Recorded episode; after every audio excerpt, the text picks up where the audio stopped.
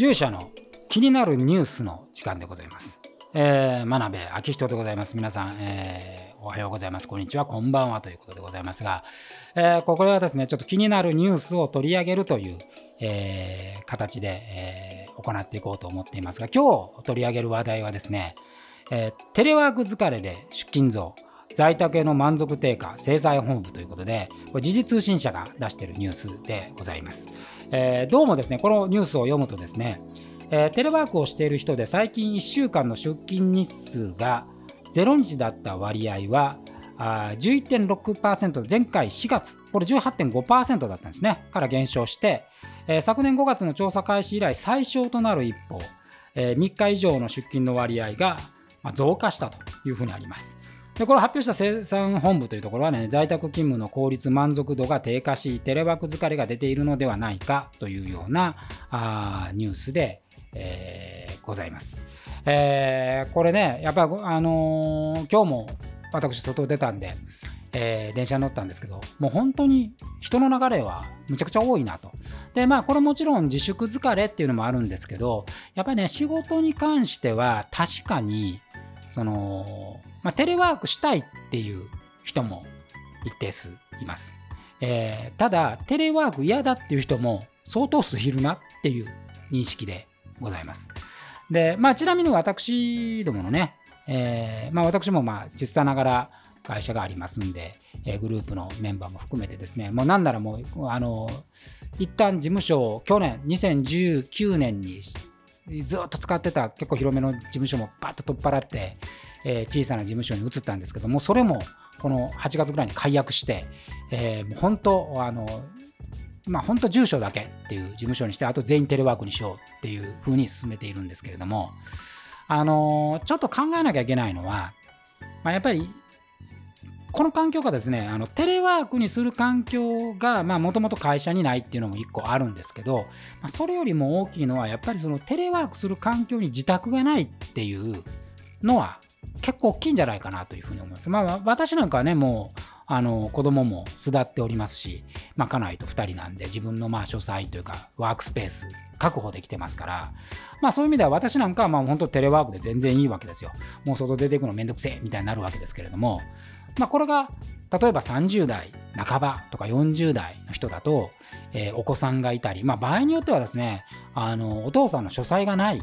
でそういう人たちは、まあ、今でやったりとかあ、になるわけですから当然ですねもう本当にやりにくいと思うんですよ。まあ、会社行ったらねだ部長さんなら部長席で大きな席があるのにそこ使えずにね、えー、奥さんにこう白い目で見られながらあ台所の片隅でですねパソコン抱えなきゃいけないみたいな小さなお子さんが言ったら、まあ、お子さんの世話もしなきゃいけないとかね、まあ、そういうこうあのしんどさっていうのはやっぱあるんだというふうに思うんですよね。だからまあなんか考えなきゃいけないの？ちょっと前までね私ノマドワークってこのコロナ禍になるまでにやってたのは、まあ、事務所を出ずにですね、えー、日系のオフィスパスっていうのがあって、まあ、月額1万2000円かな。で書かれて、まあ全まあ、あの全国のそのノマドスペースが使えるというそのパスがあるんですけどこれねなんかすごく良くて。あのもう今はねもう私完全にテレワークなんでもうそれも使ってませんけれど例えばあそのパスがあればですね、えー、いろんなところでできるわけですよ。でまあ時間がですね、まあ、夕方までとか8時までとか、まあ、制限あるんですけど何時間とか制限あるんですけれどそれでもないですあの自分の家の近くの場所に行ってですねそこの場所を確保できるとまあその喫茶店とかじゃなくてもうテレこのテレワークできる環境が整ってますんでねそういうものをですね、えー、社員さんに与えるというのもね一つの考え方ではないかというふうに思ったりします。まあそういう工夫がですね富士通さんなんかなんか結構そんなことされてるようなこと書いてましたけども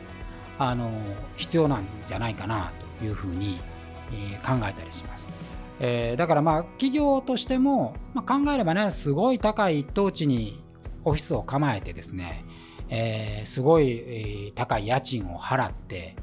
えー、って考えたらそれを、まあ、あまあ月額1万2000円ぐらいで振り分けたとしてもね、まあ、結構あるいい感じでいけるんじゃないかなというふうに思ったりします。であとはやっぱり人間というのはですねあの生き物的にはですね群れたいわけですよ。群れを作りたい。だから同じところで仕事をしたい。これはもうだって古代から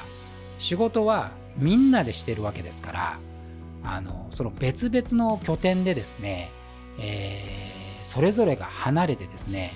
リモートでいくらまあ映像でつながってるからといってやるっていうのはまあ人間の歴史上あんま経験がないわけで、まあ、それができる人とできない人は結構いてできない人の方がまあ圧倒的に多いだろうなという気はいたします。だからまあこの辺はですね、まあ、やっぱりそのハイブリッド感みたいなのがやっぱり、まあ、欧米なんかこう結構ハイブリッドで行ってるっていうところもあるんでねいろいろ柔軟に考えればいいんではないかなと。あとはやっぱりその出勤形態その会社に出るのはいいですけどなんかねあのやっぱり出勤しろって言ったら朝9時に恋になるわけですよ。あれがねもうあのとことんバカだなというふうに私は思っていてあれをまずやめるべきだと、まあ、出勤するのはいいと。出勤はしなさいよと。でも朝9時とかやめたらどうっていう、まあ、昼からとかね、まあ、だから11時に出てこいよでもいいしなんなら4時とかに出てきて、まあ、2時間だけとかでもいいんでなんかね出勤する時間を変更すりゃいいのそうすればねあんなもう満員電車に押し込められてですねあれこそ密密以外の何者でもねえじゃねえかっていうふうに思うんでそういうなんか工夫をねすればいいんじゃないかな。とでまあまあまあちょっと今あのコロナで大変なんでね小池都知事ももともとその通勤ラッシュ撲滅みたいなこと言ってたんでぜひねそういう話をこういろんな企業のね大企業のところからお話をしてその時間差出勤とかハイブリッド出勤とかっていうことをねもっと機運として盛り上げてくれるといいなと。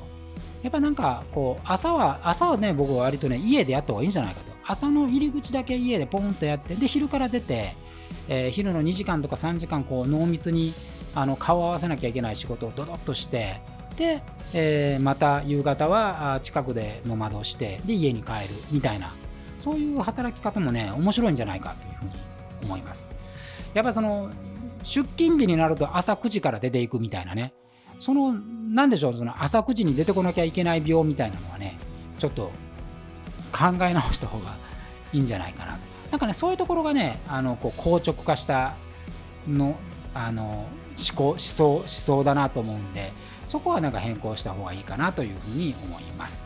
えー、てなことでですね、まあ、今日ちょっと気になるニュースでそのテレワークというものを取り分けてみました。おそらくねこれねあのただまあもう昔みたいに朝9時に全員が出てこいっていうのは、まあ、このコロナ禍の後はねやっぱかなり減ると思いますよ。だからまあそういう意味ではいいあのコロナがもたらしたマイナスはものすごく大きいんですけども働き方という意味では一つの転機という意味でねこれをいかにプラスに捉えるかっていう、まあ、そういう発想も必要じゃないかなというふうに思う次第でございます。ということで、えー、勇者の気になるニュースでございました。えー、また次回お会いしましょう。さよなら。